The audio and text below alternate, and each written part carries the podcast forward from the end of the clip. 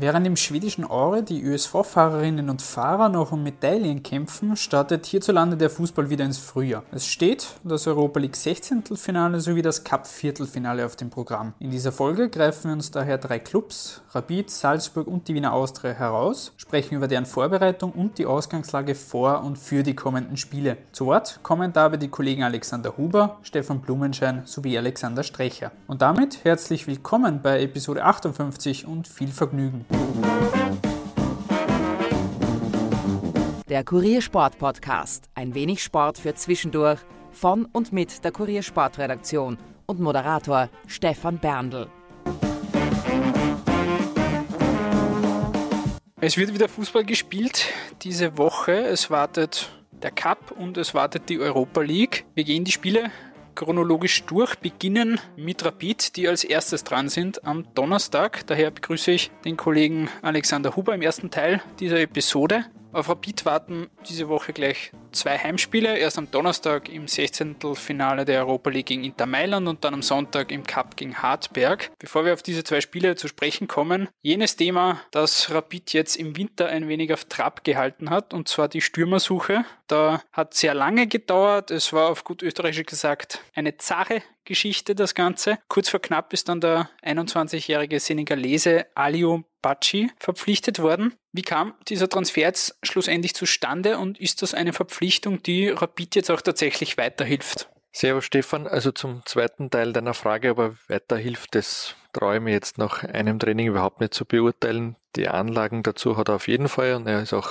genau in dieses gesuchte Profil von Trainer Kübauer reingefallen. Aber das wird sicher seine Zeit dauern, bis er sich auch akklimatisiert und ja, das Trainingslager wäre wahrscheinlich besser für ihn gewesen, wenn er da schon dabei gewesen wäre, aber das war offensichtlich nicht zu finanzieren. Er war dann erst im Februar leistbar. So wie ich es jetzt äh, die letzten Tage recherchiert habe, war er von Anfang an auf der, auf der Liste der Wunschkandidaten, aber am Anfang viel zu teuer. Deswegen sind dann so nach und nach, etwa durch einen Tipp vom Zoki Barisic, der Kandidat Womberger dazugekommen oder wie dann wieder fit war, der Sascha Kalajdzic von der Admira und der Aliupaci war äh, neben dem Bayo, der zu Celtic gewechselt ist, von Anfang an einer der beiden Wunschkandidaten aus dem Trainerteam. Aber ja, es hat lange so ausgeschaut, als wären beide nicht leistbar. Der Baci ist dann noch am Markt geblieben und dann im Endeffekt dürften es jetzt 1,5 Millionen gewesen sein. Das war das Budget, was der Sportdirektor bekommen hat und dann haben sie halt knapp vor Schluss diesen Transfer getätigt. Die Nebengeräusche, das hat jeder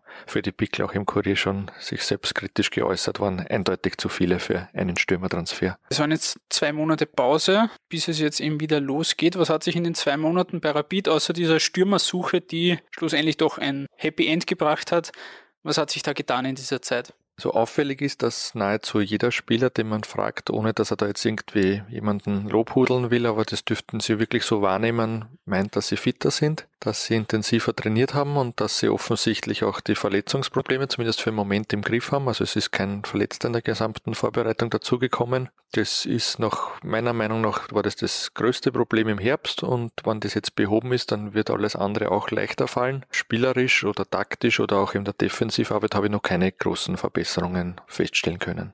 Es wartet jetzt das erste große spielerische Highlight der Frühjahrssaison gleich mit dem Spiel gegen Inter Mailand in der Europa League. Jetzt das Hinspiel, dann eine Woche darauf dann das Rückspiel. Rechnest du den Rapidlern da tatsächlich realistische Chancen aus, dass man da weiterkommen kann? Also ich erwarte ein anderes Duell als damals im letzten 16. Finale, wo Rapid dabei war gegen Valencia. Das war ja zwei legendäre Schlappen. Das wird es meiner Meinung nach nicht geben. Andererseits warne ich davor, auch wenn Inter Mailand ein bisschen eine Krise hat, dass man da jetzt irgendwie sagt, ja, das, da gibt es realistische Chancen, die kann es eigentlich nicht geben. Also es wäre eine Riesensensation, aber ich rechne schon damit, dass im Hinspiel, vor allem weil sie auch zu Hause im Europacup wirklich oft gute Leistungen gegeben hat, dass sie da gute Figur machen. Und ja, wenn es dann noch fürs Auswärtsspiel in Mailand zumindest eine Hoffnung gibt beim Hinfahren, dann wäre da schon viel geschafft und das wäre dann auch sozusagen ein, ein realistischer Ablauf. Wie wesentlich ist dieses Duell auch für die angeschlagene Rapid-Seele, dass man da ein gutes Ergebnis einfährt, um sich auch selbst darin zu bestärken, dass man noch Fußball spielen kann und auch leistungstechnisch noch auf einem Niveau ist, dass man mithalten kann. Also auch wenn es komisch klingt in einer Woche mit Spielen gegen Inter Mailand und Hartberg, ist meiner Meinung nach sportlicher Sicht Hartberg das viel wichtigere. Cup, da muss ein Sieg her und dann gibt es auch da eine, eine gewisse Europacup-Chance. Man darf nicht vergessen, der Cupsieger kommt fix in die Europa League erstmals aus österreichischer Sicht und gegen Inter Mailand, ja, werden sowieso alle top motiviert sein, es wird eine gute Stimmung sein. Also das sollte halt ja ein, ein, ein ordentliches Spiel sein, aber das Wichtigere ist eigentlich das dann am Sonntag. Es war ja bislang so, dass man national und international, wir haben auch schon darüber gesprochen, ein paar Mal zwei Gesichter gezeigt hat. Also international durchaus gute Auftritte, national eher weniger gute. Glaubst du, dass das jetzt im Frühjahr auch wieder der Fall sein könnte? Das hängt wahrscheinlich auch stark von Inter Mailand ab. Also zum Beispiel der Herbert Brasker meint im Kurier-Interview, sie werden nicht mit der besten Besetzung spielen. Es hängt wahrscheinlich auch davon ab, was da im Verein jetzt die nächste Zeit passiert. Da gibt es auch große Unruhe. Wenn Inter Mailand in Topform und in Top-Besetzung antreten würde, dann hätte Rapid keine Chance. Das zweite Spiel eben jetzt am Sonntag gegen Hartberg im Cup. Das hast du jetzt auch schon angesprochen, dass das das vielleicht sogar wichtigere Spiel ist. Die Hartberger sind ja in der Tabelle vor Rapid, drei Zähler. Dennoch alles andere als ein Sieg für Rapid wäre eine Enttäuschung, da es ja auch darum geht, den Cupsieg zu holen und deswegen dann eventuell international zu spielen. Wird sich der Hartberg eher hinten reinstellen und Rapid kommen lassen oder mit welcher Partie rechnest du da? Also ich rechne damit, dass Hartberg sicher nicht nur warten wird. Die spielen einen sehr optimistischen Fußball, würde ich sagen. Also auch schön anzusehen mit schnellen Angriffen. Natürlich eher auf Konter angelegt, aber sicher nicht so, dass da alle hinten warten und nur den Ball nach vorne schießen, sondern die wollen schon dann auch äh, gepflegte, schnelle Angriffe spielen und ich war da beim Spiel in Hartberg dabei und da war Rapid eigentlich chancenlos. Also man kann auch da ein, ein Duell auf Augenhöhe erwarten, auch wenn es jetzt vielleicht ein bisschen komisch klingt, aber das ist sicher so und das hat ja auch die Tabelle im Herbst gezeigt.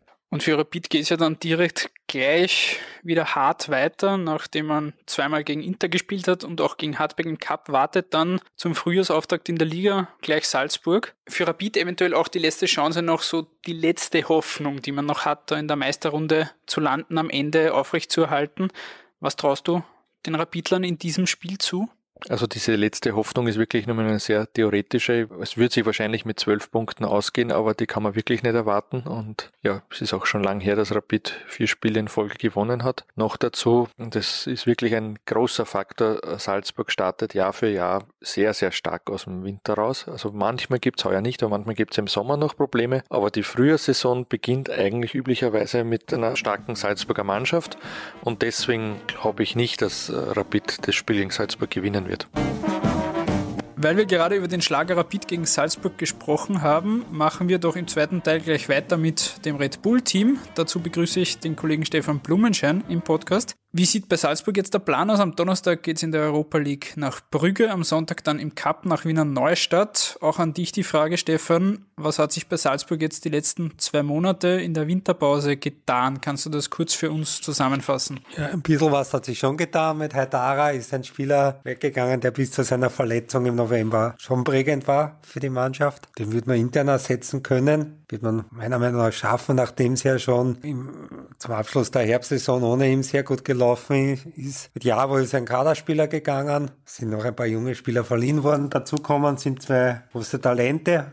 Stürmer Halland ist schon integriert. In der Vorbereitung jetzt, glaube ich, schon noch drei Tore geschossen. Der wird vielleicht schon im Frühjahr eine Rolle spielen. Der Franzose Beranede ist eher für die kommende Saison schon verpflichtet worden, ist ein klassischer Sechser. Der wird den Samaseko ersetzen, der höchstwahrscheinlich im Sommer gehen wird. Sonst, Salzburg ist weder schwächer noch stärker wie geworden, geworden wie im Herbst. Die werden ihr ähm, sicher ihr Niveau halten können. Es wird wahrscheinlich ähnlich so weiterlaufen, wie es im Herbst gelaufen ist. Wie sehen jetzt generell die Voraussetzungen aus? Die Elf von Trainer Marco Rose tanzt ja noch immer auf drei Hochzeiten mit Liga, Cup und Europa League. Wo liegt da deiner Ansicht nach jetzt tatsächlich auch der Fokus in den nächsten Wochen? Bei Salzburg gibt es keinen Fokus. Der Marco Rose ist so ehrgeizig. Der will ganz sicher die Saison zu Ende spielen ohne eine Niederlage. Ich glaube, das ist das ganz große Ziel, was so ein bisschen im Hinterkopf ist. Das wird sicher sehr schwer werden. Aber Sie haben es im Herbst gezeigt, wenn du in 31 Pflichtspielen ungeschlagen bleibst, dann kannst du vielleicht auch die Spiele, die noch im Frühjahr folgen, ungeschlagen bleiben. Das war das ganz große Überraschende im Herbst in Salzburg. Sie hatten kaum einen Leistungsverschleiß, man hat die Doppel-, Doppel oder Dreifachbelastung fast gar nicht gemerkt. Es waren ganz wenige wirklich schlechte Partien dabei. Sie waren ganz selten einmal knapp vor einer Niederlage, nach am ersten gegen den Lask. Aber sie haben das sehr souverän gemacht und da hat das so die richtige Mischung zwischen Rotation, die immer ein bisschen weniger war, und Stammelf immer gefunden. Also das, Marco Rose hat so seine 14, 15 Spieler, die werden, die kommen immer zum Einsatz, die werden halt dann so in drei, vier Spieler durchrotiert, das ist es. Ob er das jetzt weiter so beibehält oder ob er jetzt mehr rotiert, das wird man sehen. Es sind ja jetzt einige junge Spieler näher drangekommen, wie, wie zum Beispiel der Schobosleit, die wahrscheinlich öfter spielen werden als noch im Herbst. Nachdem sie Salzburger letztes Jahr in der Europa League bis ins Halbfinale geschafft haben, sind die Erwartungen natürlich auch etwas höher geworden. Wie siehst du jetzt im 16. Finale die Ausgangslage vor dem Hin- und Rückspiel gegen Brügge? Ja, so, ich befürchte, dass Brügge ein bisschen unterschätzt wird. Sie ist eine Mannschaft, hat auch Marco Rosa gemeint, die extrem organisiert ist, aus einer sehr geordneten Defensive Fußball spielt und das ist eigentlich dann sein Gegner, gegen den sich Salzburg eher schwer tut. Man wird sehen, die stehen mitten in der Meisterschaft. Salzburg hat das erste Spiel in Brügge ohne ein Pflichtspiel, nach zwei Monaten ohne ein Pflichtspiel. Das wird schon eine Standardprobe und man wird sehen, wie sie sich schlagen. Also Brügge hat in der Champions League ganz ordentliche Ergebnisse geholt, sind immerhin in einer Gruppe vor Monaco Dritter worden, haben gegen Dortmund und gegen Atletico Madrid gepunktet. Also das ist schon ein Gegner, den man ernst nehmen muss. Ich bin aber schon der Meinung, wie Marco Rosa, der auch meint, das ist machbar, aber sie werden zwei gute Tage erwischen müssen und man wird sehen, ob sie die zwei guten Tage erwischen. Es war ja jetzt auch letztes Jahr gegen Real Sociedad,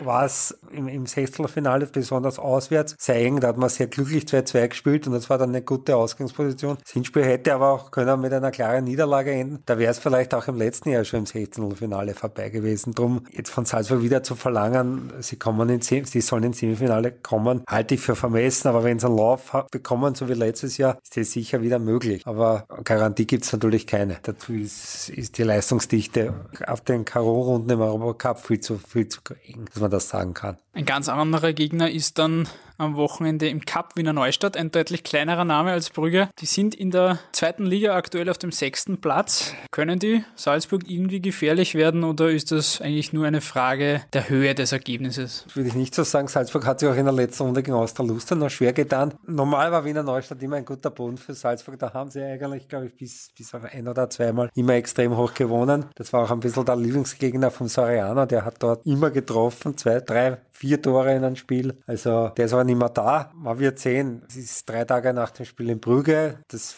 beginnt erst um 21 Uhr, das ist um 23 Uhr aus. Da schläft man normal die Nacht danach nicht viel. Normalerweise ist Salzburg natürlich klarer Favorit, aber wenn ich schnell ein Tor gelingt, kann das natürlich schon knapp werden. Und Wiener Neustadt ist jetzt nicht so schlecht. Spielen auch viele ehemalige Salzburg-Spieler, die aus der Akademie kommen oder dann auch beim FC Liefering gespielt haben. Also das ist jetzt kein Freilos, aber Salzburg ist sicher der Favorit und sollte Salzburg ausscheiden, wäre es eine Sensation. Dann zu guter Letzt noch zum Liga-Frühjahrsauftakt, der ja dann auch in Bälde auf uns wartet. Und da geht es dann auch gleich gegen Rapid. Der Kollege Huber hat den Rapidlern nicht wirklich große Siegchancen eingeräumt in diesem Spiel. Wie siehst du das? Ja, für Salzburg ist das Spiel bei Rapid immer so ein bisschen auch ein, ein Ligaspiel des Jahres. Da fahren schon extra motiviert immer hin. Da wollen sie halt sehr gern gewinnen, weil da schon ein bisschen die Konkurrenz und auch die, wie soll man sagen, das ist ein bisschen so für Salzburg ein Gegner, jetzt weniger sportlich, sondern auch vom ganzen Umfeld auf Augenhöhe. Und da sind sie halt immer besonders motiviert und man wird sehen, Rapid, Rapid hat davor das Spiel in Mailand,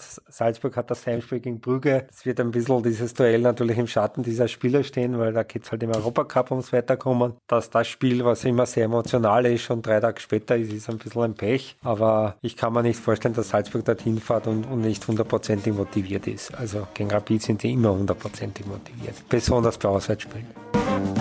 Zu guter Letzt kommen wir zur Wiener Austria. Da wartet am kommenden Freitag, dem 15. Februar, das Cupspiel gegen den GRK. Eine Woche später ist man dann gegen den LASK in der Liga gefordert. Servus Alex, du wirst jetzt mit mir kurz die Austria durchgehen und die Ausgangsposition. An das letzte Pflichtspiel werden sich die Austria-Fans ja relativ gerne erinnern. Das war Mitte Dezember und da hat man den Lokalrivalen im Derby mit 6 zu 1 besiegt. In der Tabelle liegt man aktuell mit 27 Punkten auf Rang 5, 21 Punkte hinter Salzburg, dem Tabellenführer, 4 vor Hartberg, die ja auf dem siebenten Platz liegen und damit quasi die Qualifikationsgruppe anführen würden. Jetzt ganz kurz, wir haben jetzt Anfang Februar. Seit Mitte Dezember war jetzt Pause. Was hat sich in den zwei Monaten bei der Austria getan? Ja, es ist sehr ruhig geblieben eigentlich. Man hat einen Stürmer geholt mit Jateke und zwei Spieler mit Friesenbichler und Venuto abgegeben. Das ist recht überschaubar. Und ja, das 6 zu 1 gegen Rapid hat äh, ja,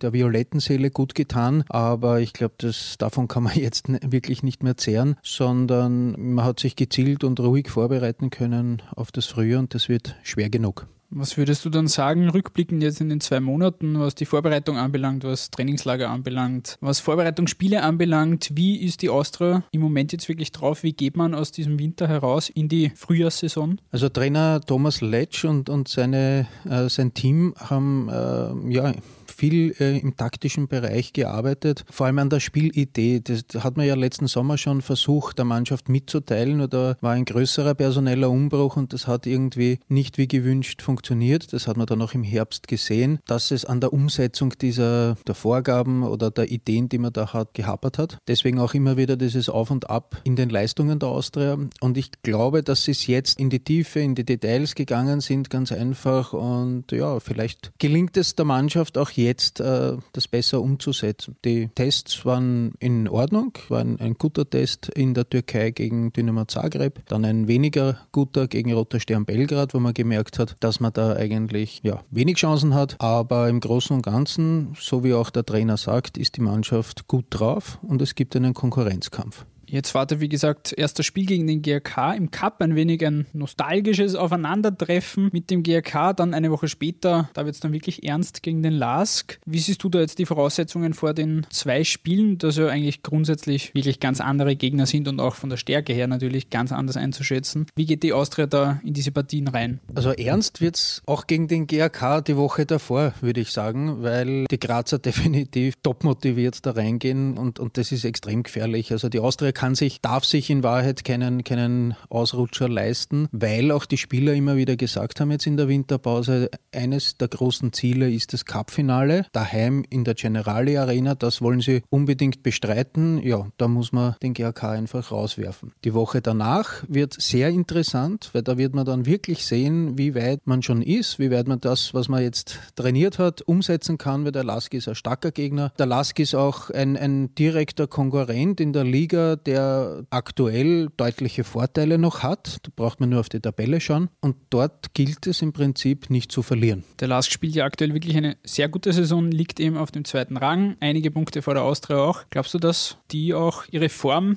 die sie jetzt bis zum Winter wirklich gut aufrechterhalten haben, auch über den Winter konservieren konnten? Ich weiß nicht, wie gut sie die Konservierungsmittel da mitgenommen haben ins Trainingslager, aber es spricht nichts dagegen. Warum, warum nicht? Also der Lask hat ja jetzt schon seine Form schon schon über eine längere Zeit konserviert. Also das, das hat ja schon nicht, nicht in dieser Saison allein begonnen. Die Mannschaft ist eingespielt. Da, vielleicht sind sie da schon der Austria eben definitiv auch eigentlich überlegen, weil äh, diese Idee von Oliver Glasner, die wird schon länger umgesetzt und, und da ist die Austria zeitlich noch halt hinterher. Aber vielleicht greift das jetzt. Und äh, wie gesagt, eine Niederlage beim Lask, das wäre dann, glaube ich, für die Austria nicht gut und mit der Ruhe wäre es dann auch wieder vorbei. Aber höre ich auch heraus, dadurch, dass natürlich auch aus auswärts beim LASK geht, dass ein Punktgewinn eigentlich, mit einem Punkt wäre man schon zufrieden bei der Austria. Ich weiß nicht, ob die Austria zufrieden wäre. Äh, ich wäre jetzt, wäre ich die Austria, durchaus zufrieden oder könnte damit leben, weil man hat zwei Heimspiele dann gegen Altach und gegen Hartberg. Das müssen zwei Heimsiege werden, wenn man, wenn man gewisse Ansprüche hat. Dann noch ein Auswärtsspiel gegen Sturm. Das ist auch so, so ein, ein, ein Gegner auf Augenhöhe, mit dem man sich immer messen muss. Also wenn, wenn ich auswärts jeweils einen Punkt mitnehmen kann, daheim gewinnen, also in vier Runden vielleicht nicht verliert, das wäre, glaube ich, durchaus anständig und ich glaube, es gäbe dann einige Austrianer, die das auch unterschreiben würden. Das wären dann acht Punkte in den letzten vier Runden jetzt noch. Wie schätzt du jetzt das Potenzial von der Austria für die Saison jetzt generell noch ein? Jetzt in der Grunddurchgang, vier Runden sind noch zu spielen, die wir gerade durchgegangen sind und dann wird's, gehen wir mal davon aus, sie schaffen es in die Meisterrunde und, und lassen diese Punkte, die sie nach hinten Vorsprung haben, nicht noch liegen. Was ist da noch möglich? Ja, momentan ist ist die Austria über dem Strich. Aber ich sage trotzdem, dass sie noch nicht durch ist. Also man muss trotzdem aufpassen und, und punkten. Generell glaube ich dann mit der Punkteteilung und so, also Salzburg ist weit, weit weg. Die spielen in einer anderen Liga in Wahrheit. Das haben auch äh, Alex Grünwald und, und Michael Madl im Kurierinterview äh, bestätigt und realistisch eingeschätzt. Ich weiß nicht, ob es für Platz zwei reichen wird, aber ich könnte mir vorstellen, wenn, wenn das jetzt wirklich greift, was der Trainer ihnen vorgibt und sie das gut umsetzen können und die Austria ein bisschen in Schwung kommt und auch vor allem stabiler wird in den Leistungen, dann Platz 3, 4 durchaus möglich ist. Cup-Finale, ja, warum nicht? Jetzt muss man halt einmal über den GRK drüber kommen und schauen, wer dann im Weg steht. Wichtig, glaube ich, für die Austria ist ein, ein Europacup-Platz, dass sie im Europacup mitspielen können. Das sehe ich durchaus realistisch. Damit sind wir am Ende unserer kleinen Vorschau. Auf die heimischen Fußballfans warten jedenfalls einige interessante und spannende Begegnungen. Ich bedanke mich bei allen fürs Zuhören. Seid gerne auch beim nächsten Mal wieder mit dabei. Wenn euch der Podcast gefällt, lasst uns das gerne wissen. Feedback und Kritik sind wie immer erwünscht. Ansonsten macht es gut und auf Wiederhören.